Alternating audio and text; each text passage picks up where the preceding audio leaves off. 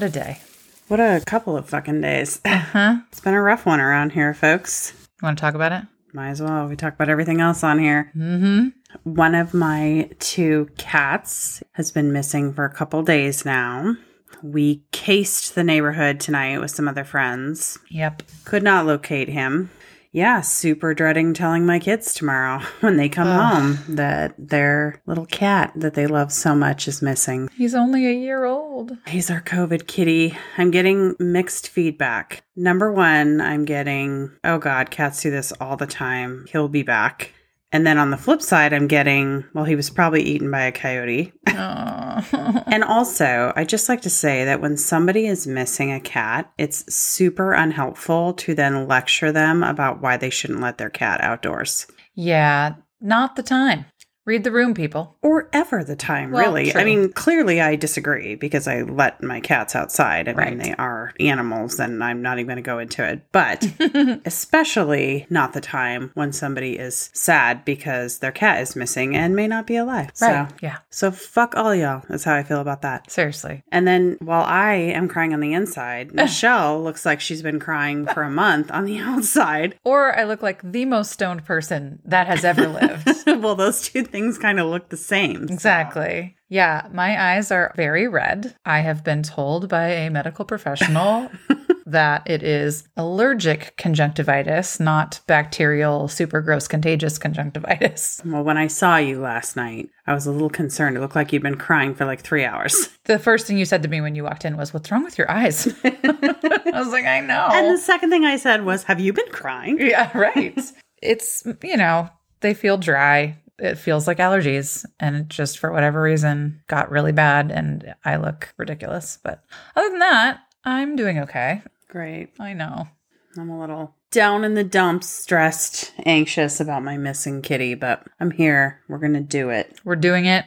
Speaking of anxiety, there's a whole lot of that in what we're about to talk about. That's right. What are we talking about tonight, Megan? Attachment theories. Mm-hmm. We first started talking about this because a few years ago, a guy on a dating app said what his attachment style was. It was pretty interesting that he outlined this is what my attachment style is. You know, most people don't lead with that. So you and I looked it up and it was very intriguing, the whole concept Yeah. of attachment styles. You know, it's kind of like people put their Myers Briggs letters or their sign on a dating app or whatever. Maybe this is I the new. people do that. I know you do, but but maybe this is the new one of those. Do you want to explain the concept of attachment styles? There's a couple things because attachment theory, the psychological study of attachment theory, is what led to the definitions of the attachment styles that we can now figure out, you know, which ones we are or whatever.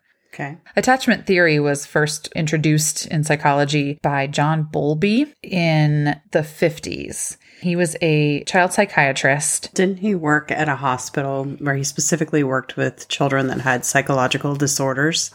He worked as a psychiatrist in a child guidance clinic in London, where he treated many emotionally disturbed children. Yeah. He was really interested in the link between early infant separations with the mother specifically. I Wonder why he focused so much on the mother.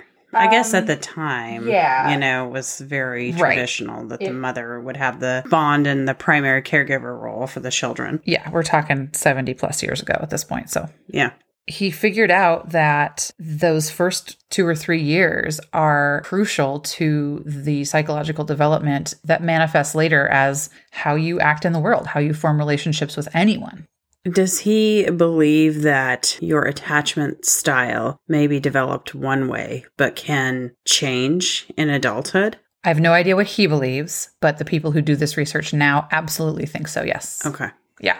Self reflection, therapy if you want or need to, that kind of stuff to really address some of the issues from when you were a child. Isn't that what therapy is all fucking about most of the time anyway? I mean, yes. Yeah. Your childhood and What's funny is I've been in therapy for uh, coming in on two years now, and I don't think we've talked much about my childhood at all. Well, maybe not so much talked about it, but I guess if you believe this kind of approach, it developed who you are today. And so how Right. you react to things is based on Yeah. how you formed attachments and bonds. And mm-hmm.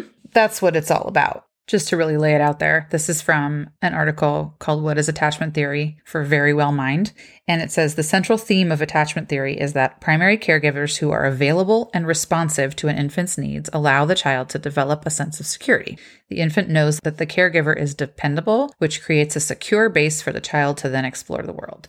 So if they feel like they have someone to run to if they're scared or in trouble or whatever, Mm-hmm. and again, you know, we're talking babies and toddlers, so it's not like, Mom, I got arrested. What do I do now? Mm-hmm. They have that secure base, and then they can and want to venture out a little bit more and a little bit more because they know they have somewhere to come back to. This kind of reminds me when you're just talking about caregiver, this work thing that I was at once that involved all women.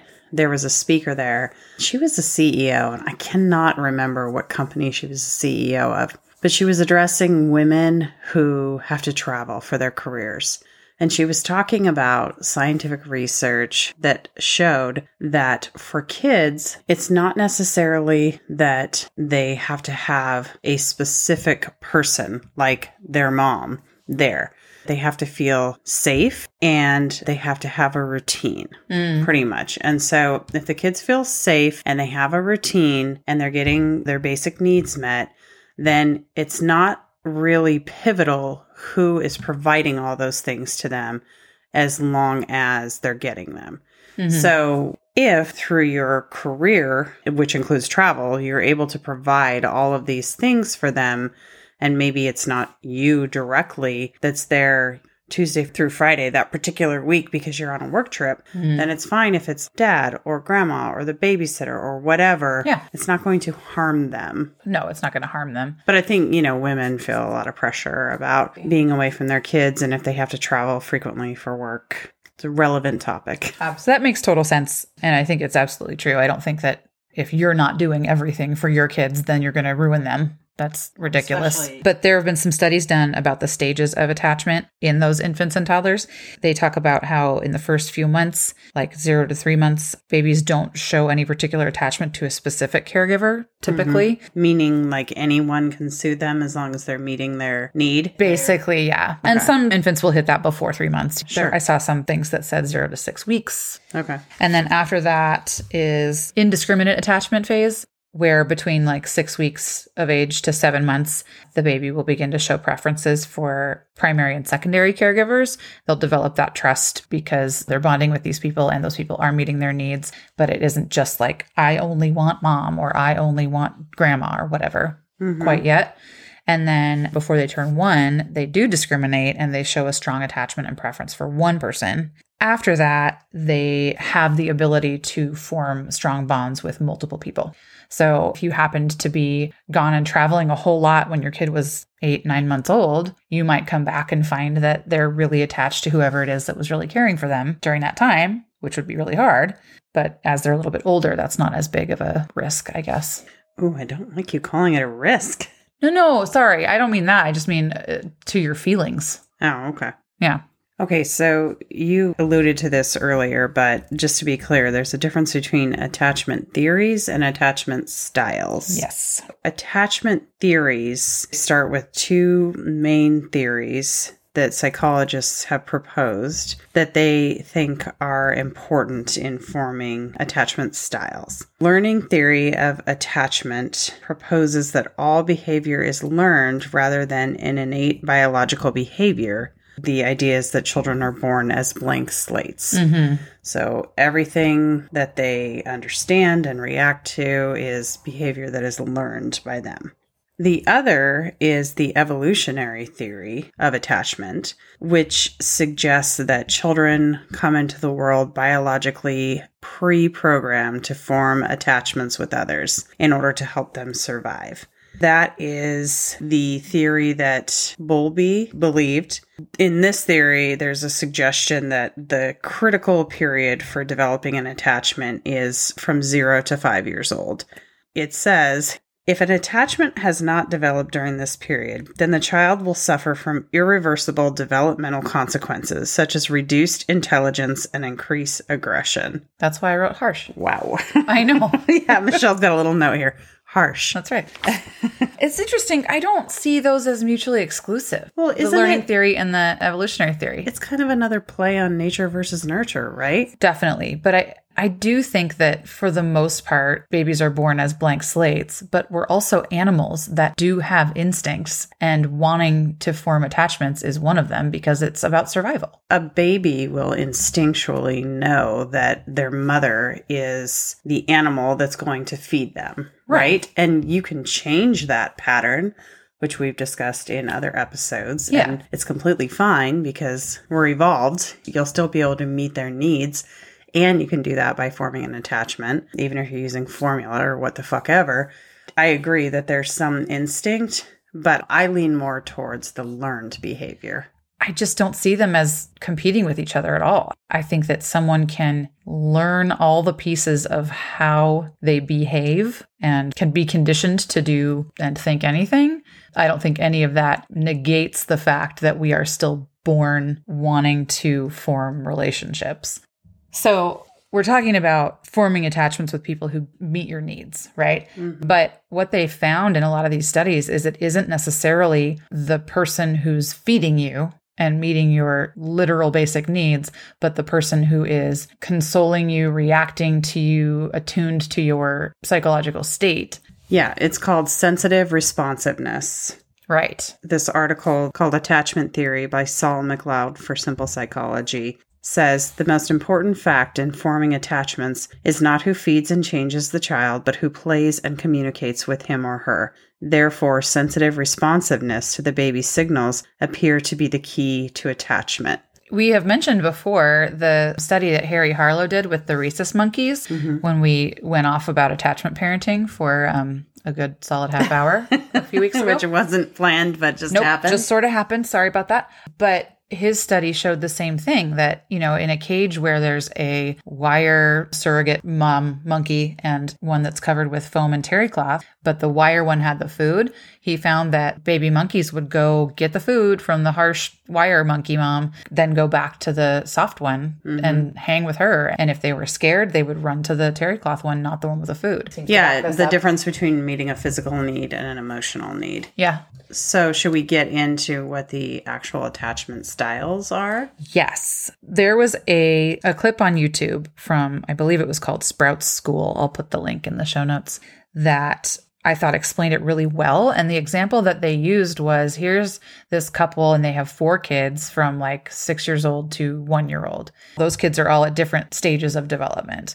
They're wonderful parents, highly responsive, everybody's happy Storybook parents. storybook, right? but then the father passes away and the mom has to do all the parenting, has to work full time, has to do it all. And that's really fucking hard. So they kind of go down the list of these four kids and say, okay, so here's the six year old. He had his zero to five year old time with both parents when everything was picture book. And so he's fine. He's going to mm-hmm. be just fine. Basically, all four kids had different attachment styles Right.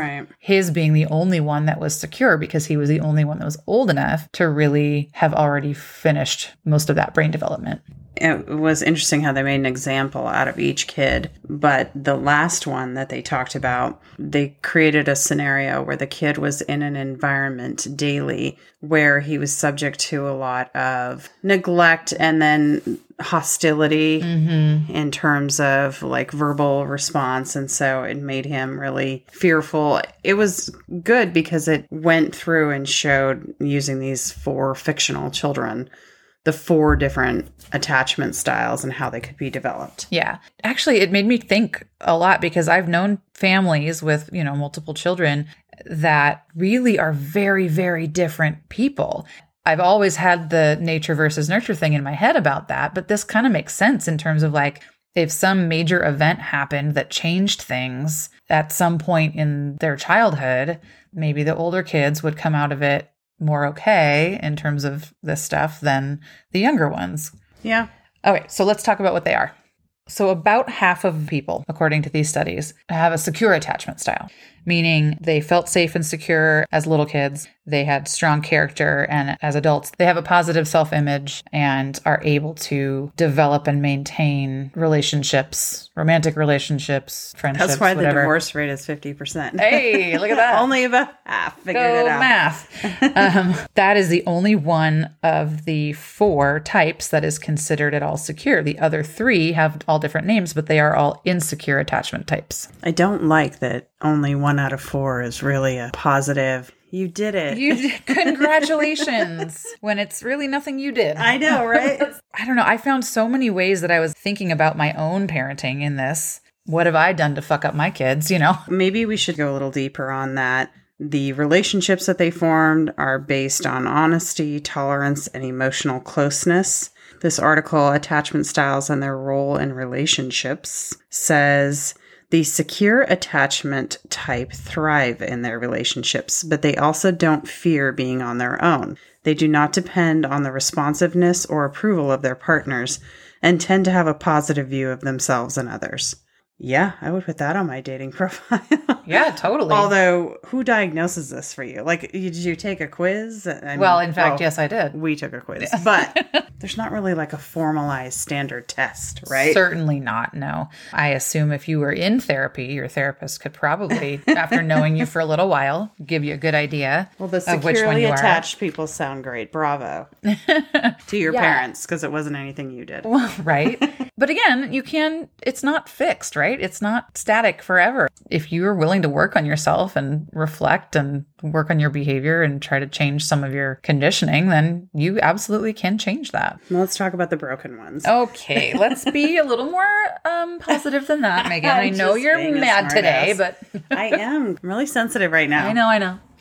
So the next quadrant of this little charty thing that came up when I took a quiz is anxious ambivalent, also referred to as anxious preoccupied. That, as a kid, kind of manifests in clingy behaviors. These kids tend to raise their emotional state to get attention and then appear ambivalent when they get that attention. As adults, they can be unpredictable, moody, and have a mediocre self image. Not terrible, but not great. And it looks like roughly 20% of the population falls into this category. Yeah, the information I have here focuses more on adults. They often consider their partner to be like their better half. You know, people joke about mm-hmm. that all the time. And the thought for them of living without their partner or just being alone in general gives them a lot of anxiety. They struggle with that negative self image, even if they have a positive view of others.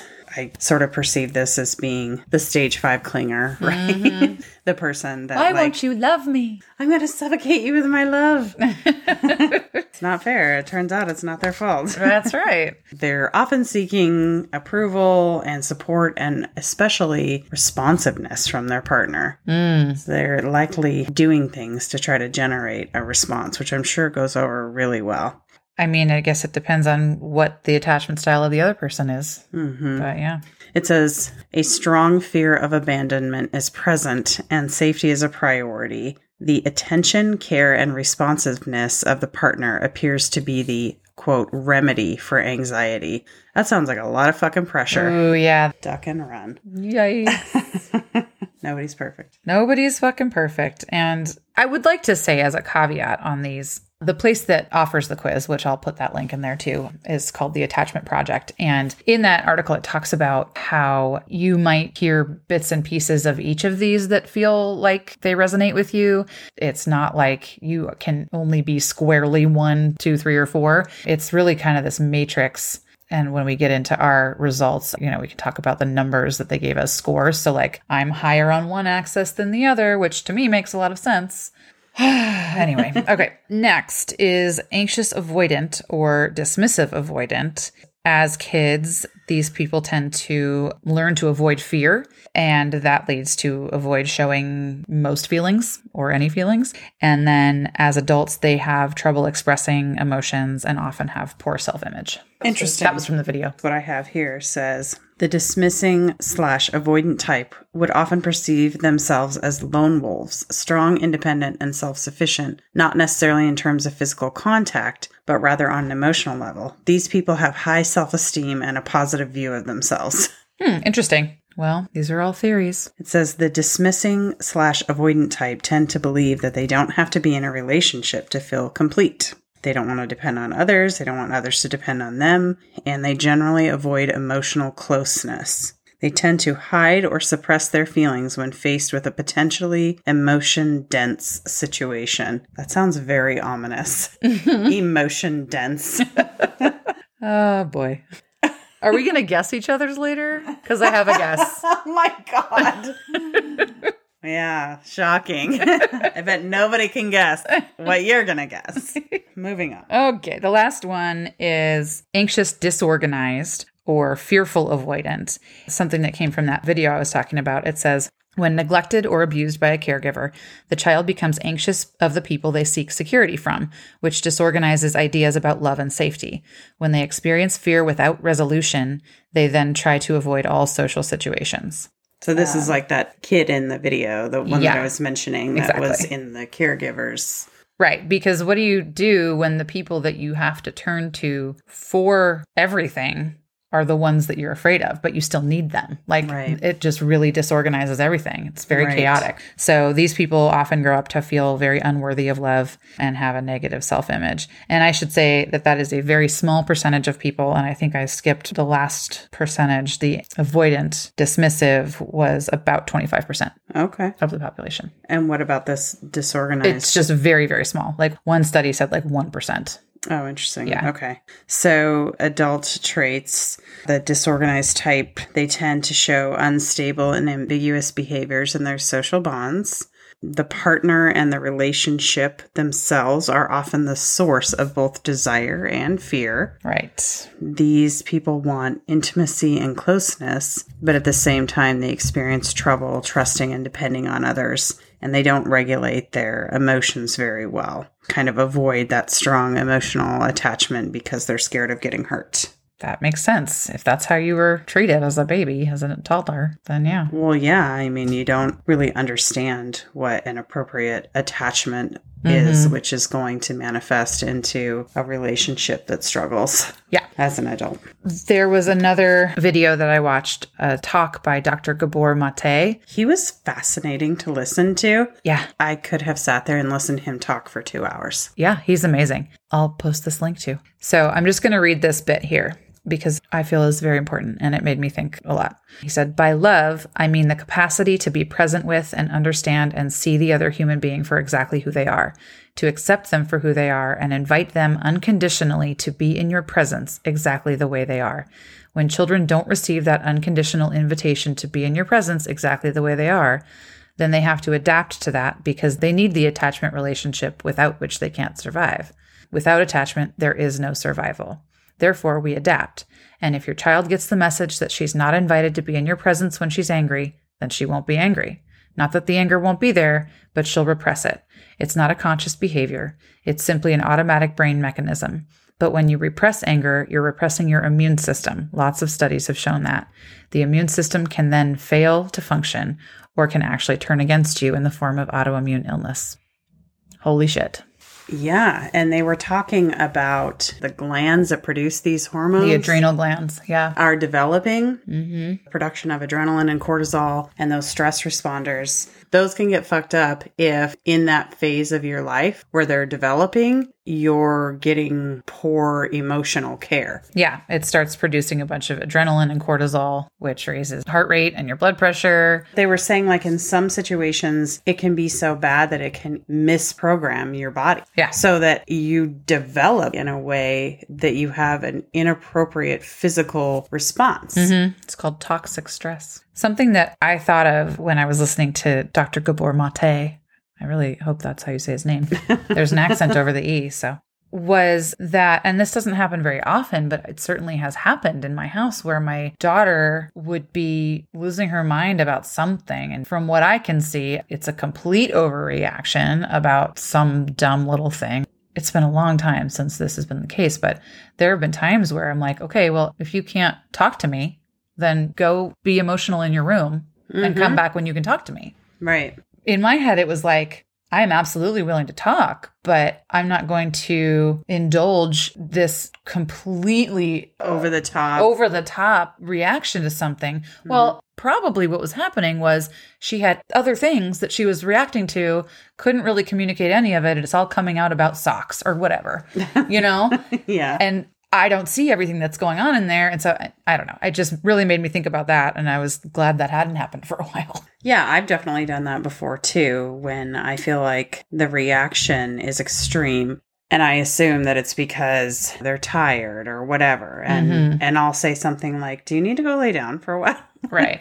Do you need to take a nap or whatever? And they're like, "No." Of course they're not going to respond favorably to that. Yeah. It's not easy this parenting thing It's that we not. do. No. And then we just keep reading things that make us think like, "Hmm, Oh, God. was I supposed to say that? Was I supposed to do Oh, that?" shit, I did it wrong again. And I have a terrible confession. You already know this, but it's also kind of funny that when my daughter was a lot younger, the way that she cried, I know exactly what you're going to say. it was so fucking annoying. She made like a really shrill noise. I- It was awful. And I'm not going to do it to you all. There would be times where, like, if it had just been going on for too long or like 8 billion times in one day or whatever, and finally I would just be like, oh my God, stop making that noise. It's I so understand. rude. It- no, it was a very shrill whine that started the cry. It was like the siren Yeah. that let you know that she was feeling emotional about something. It was hard to hear. I, it was. I heard it a lot too. She's well out of that phase, thankfully. I don't have to say that anymore. But I feel like an asshole. No, you're not an asshole. Nobody Okay. expects you to be the storybook parents from the YouTube video. I definitely missed the mark on that one. All right, so let's talk about ours. What do you think? yeah, You let's ready? It. I know you desperately want to guess mine. I already know. I don't need to guess. okay, well then let's start with you. Okay. Well, do you? I mean, it's right here, so you probably saw it. No, I didn't see Oh, it. well, then don't look. What do you uh, think? I am going to guess. Hang on, let me look at these again. Are you the anxious preoccupied? I'm not. Oh, sorry. Well, no, that's okay. If I was not the one I am, that's the one I would be. okay. I'm close-ish. I don't want to guess wrong again. So just I got secure, actually. Oh, of course you did. It's funny because a lot of this I read, and the questions that they ask you really are things like Are you comfortable being emotionally open with a partner? Do you like closeness? Do you, and you know, and it's all this stuff that, like, yeah, I'll fucking tell them anything. I want to talk about all the stuff. I want to be close. It's probably going to be a lot for some people, but those seem to be the hallmarks of this secure attachment that you're willing to be vulnerable, to trust people. And like that's the stuff that I do have. But like I was saying before, this is uh, matrix might be the wrong word, but there's an x axis and a y axis. Basically, it's like a seven point scale in either direction. And then there are four quadrants within. hmm On avoidance, I scored 1.33. So the middle, when you switch into a different category, would be 3.5, right? That makes sense to me because I don't avoid hard shit. I'm willing to dive in. hmm On the anxiety scale, I got 2.5. So I'm getting closer to that middle. Okay. So, things about the secure style, it says like you are comfortable with being alone, but you're also comfortable in a relationship. Well, I'm not entirely comfortable being alone, and I'm getting there. I'm getting a lot better with it. But, like the other article was saying, you're going to find things about each one or things in multiple sectors that resonate with you that you feel like could apply to you. So, yeah, some of the characteristics here are you seek and exhibit emotional closeness to others. You're comfortable with mutual dependency. You have a positive self image, which, you know, that comes and goes. You are warm and straightforward with others, able to open up about your feelings. You're aware of your emotions and can easily express them. You tend to have deep, stable, and long lasting relationships. Well, I'd like to. Goals. right? You have a positive view on relationships. You feel good about them and you seek them. Yes. You manage to balance your emotions between the extremes most of the time. You value attachment. Yes. So, like, all of that stuff describes me pretty well. The being alone thing, a little less so, but you are definitely set up as a child for a particular sector of this little chart hmm but it's not impossible to change it. And it's certainly not impossible that you would have some characteristics from other spots. So, So here's a question. yes. Do you think that you hit a home run because of your zero to five attachment growing up, or do you think it's because of work that you have done as an adult to bring yourself to a secure? Well, I'll tell you this. The beginning of this little section describing the secure attachment style says, first of all, congratulations. And I literally went, ugh, when I read it. Part of that quiz asks about your particular relationships with your caregivers, and it lists it out as mother and father about how you felt protected by them, if you felt like they were in tune with you, if they expressed delight at stuff you did or said or whatever. They want you to answer that based on your really early childhood. And I don't really remember much before I was like six. So I struggled a little bit with that part of it. Yeah. There are other quizzes out there that have all the other questions that don't go into this stuff about the parents that ask the same things. And I took a different one just to see, and I got pretty similar. Uh, the avoidance score was 1.22 and the anxiety score was 2.17, a little lower on both of those, but similar.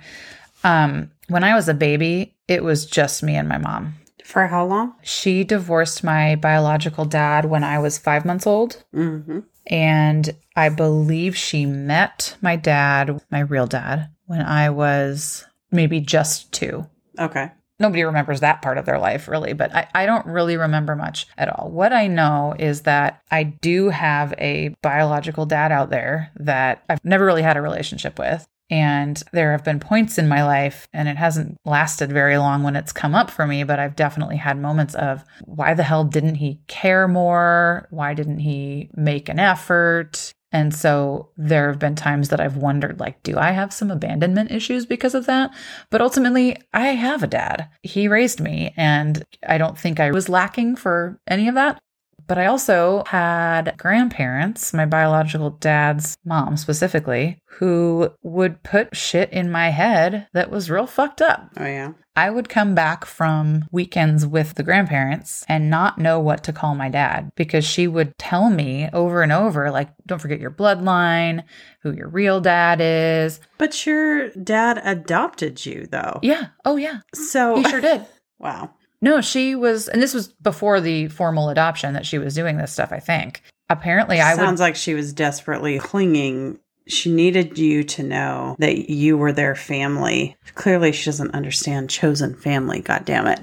really not. Yeah, because you were chosen by your real dad, absolutely. not by your biological dad. Yes, make no mistake. Those are two different things, people. But I would come home and I wouldn't know what to call him. Ugh. And so Yeah, it's fucked up. apparently I called him Manya for a long time, which was some weird conglomeration of man and you. Wow. Yeah, I have to assume that all that did something to my development. Clearly not significant because you're Well- still secure. I took this test this week. I don't know what this test would have said had I taken it six years ago, honestly. Interesting because to me, that makes me question the credibility of it. Because what I was saying before is they're saying if you've done a lot of work, if you're willing to put in the time, self reflect, therapy, whatever, it can change. If you're willing to address some issues that you have and work on moving away from those instincts. I think you're done then. You've fixed yourself. Oh, I'm not fucking done. Trust me, there's more to do. Everything is fixed. But my point is that I have Life been is but a dream. yeah, I have been doing that work for the last couple of years. So had I taken this test six years ago, I really think it would have been a different result. Hmm. Honestly. So I would like to take partial credit and also thank my mother. Good job. Mine just says broken. Oh, no, it doesn't. She's lying. I did not get the gold star like you did. You seem bitter about it. you seem smug. I'm really not. just kidding. I literally scoffed at congratulations that was on the page. No. Actually, though, I'm not surprised at all. This is completely what I expected when I read these. Yeah, when you were reading that description earlier, that's you. No surprise, I got the avoidant slash dismissive. It says your attachment style is dismissing. all right, let's see. Here's one thing that I was kind of laughing at about this because not all of this was spot on. Like it says, The development of an avoidant attachment style early in life often causes antisocial behavior in adulthood. Oh, you're not antisocial at all. No. In extreme cases, avoidant slash dismissive adults can become violent. Hmm. Avoidant parents tend to disregard their child's attachment needs. I don't feel like I that's accurate. I Don't think you disregard them. I do think that one more than the other of your children is very attached Mm-hmm. in the possibly anxious, clingy way, but you definitely don't dismiss that or avoid it. Nope. So my score says anxiety 3.61, avoidance 4.22. Let's see. You avoid being emotionally intimate with others. You prefer to stay distant and tend to pull away as soon as someone tries to get close to you. I mean, that may have happened a few times. you are uncomfortable with opening up to others and expressing your private thoughts. Mm, I feel like this podcast negates that. Mm, no, it's still right. You exhibit dismissive behaviors. You seem distant and aloof and tend to minimize your emotional expressions. I don't think you seem distant or aloof, but I do think that you avoid emotional things. Touche. You see yourself as self sufficient. At the same time, you might exhibit a false self to the world. Hmm. I feel pretty authentic. You're pretty authentic. You're pretty transparent about who you are. You find it hard to get close to, trust, and rely on others. You prefer to rely on yourself. Well, that's That for damn sure. True. At least in terms of relationships. Yeah. Okay. at the bottom of this, it says, What can you do? And then at the bottom of that, it says, We can help. fix me, fix me. So I need to reorient. Like, basically, this is telling me that I'm a problem. It mm-hmm. says, even with therapy, healing your attachment style can be a challenge. For this reason, we have developed a program of intensives as well as group processes, which are designed to be delivered in an online setting and in a person to person basis. For only, no, I'm just kidding. I just made up that last part. well, you know they're trying to sell something though. Cha-ching, cha-ching, Exactly. cha-ching.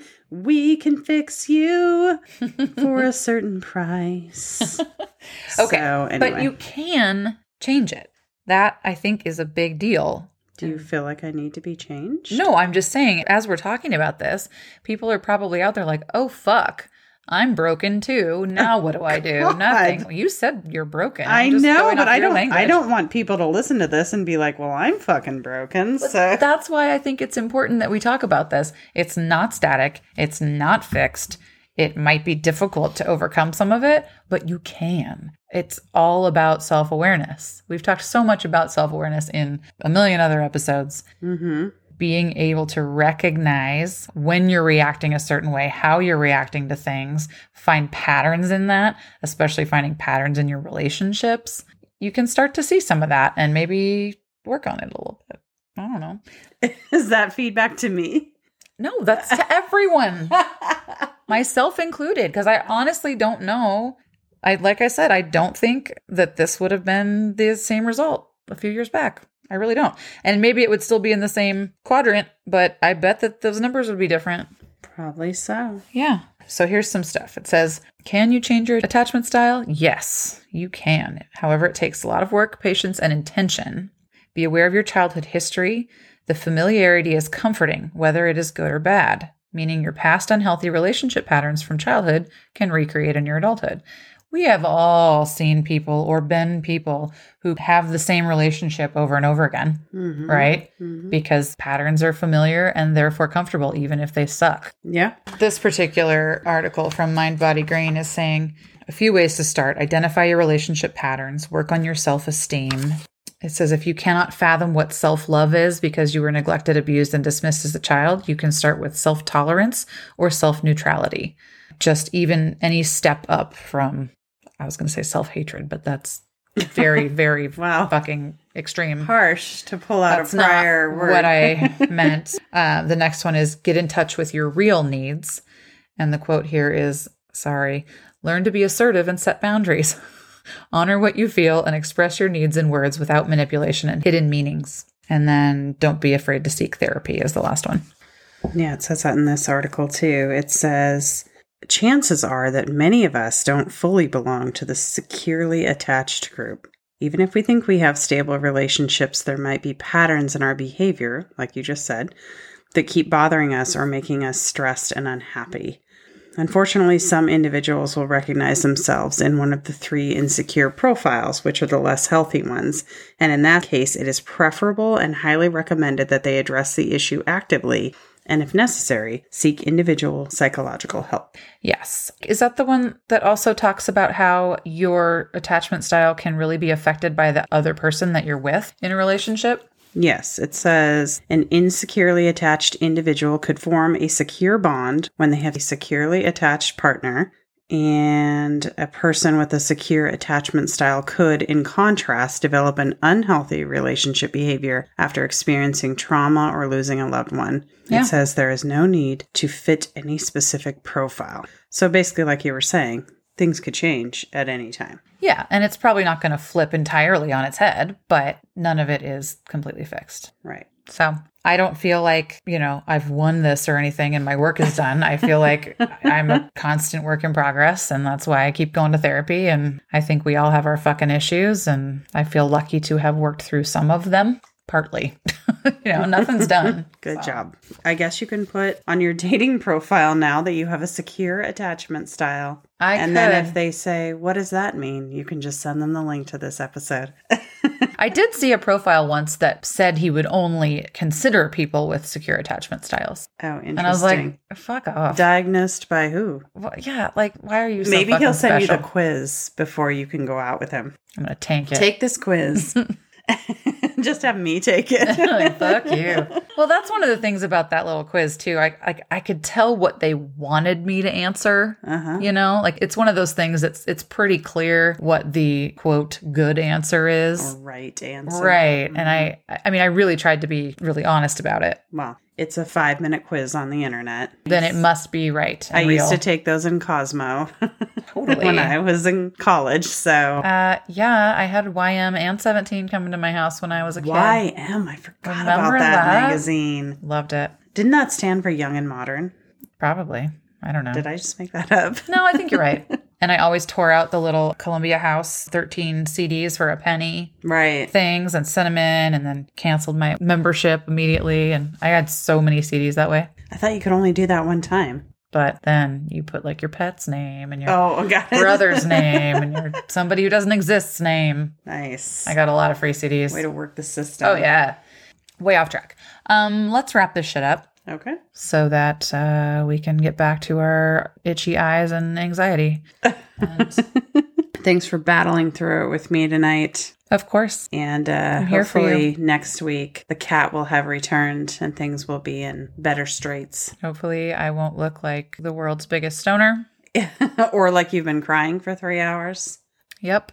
Anyway, Let's cheers on it. You all know where to find us online at Prosecco Theory. And cheers to finding Brooklyn. Cheers. Come home.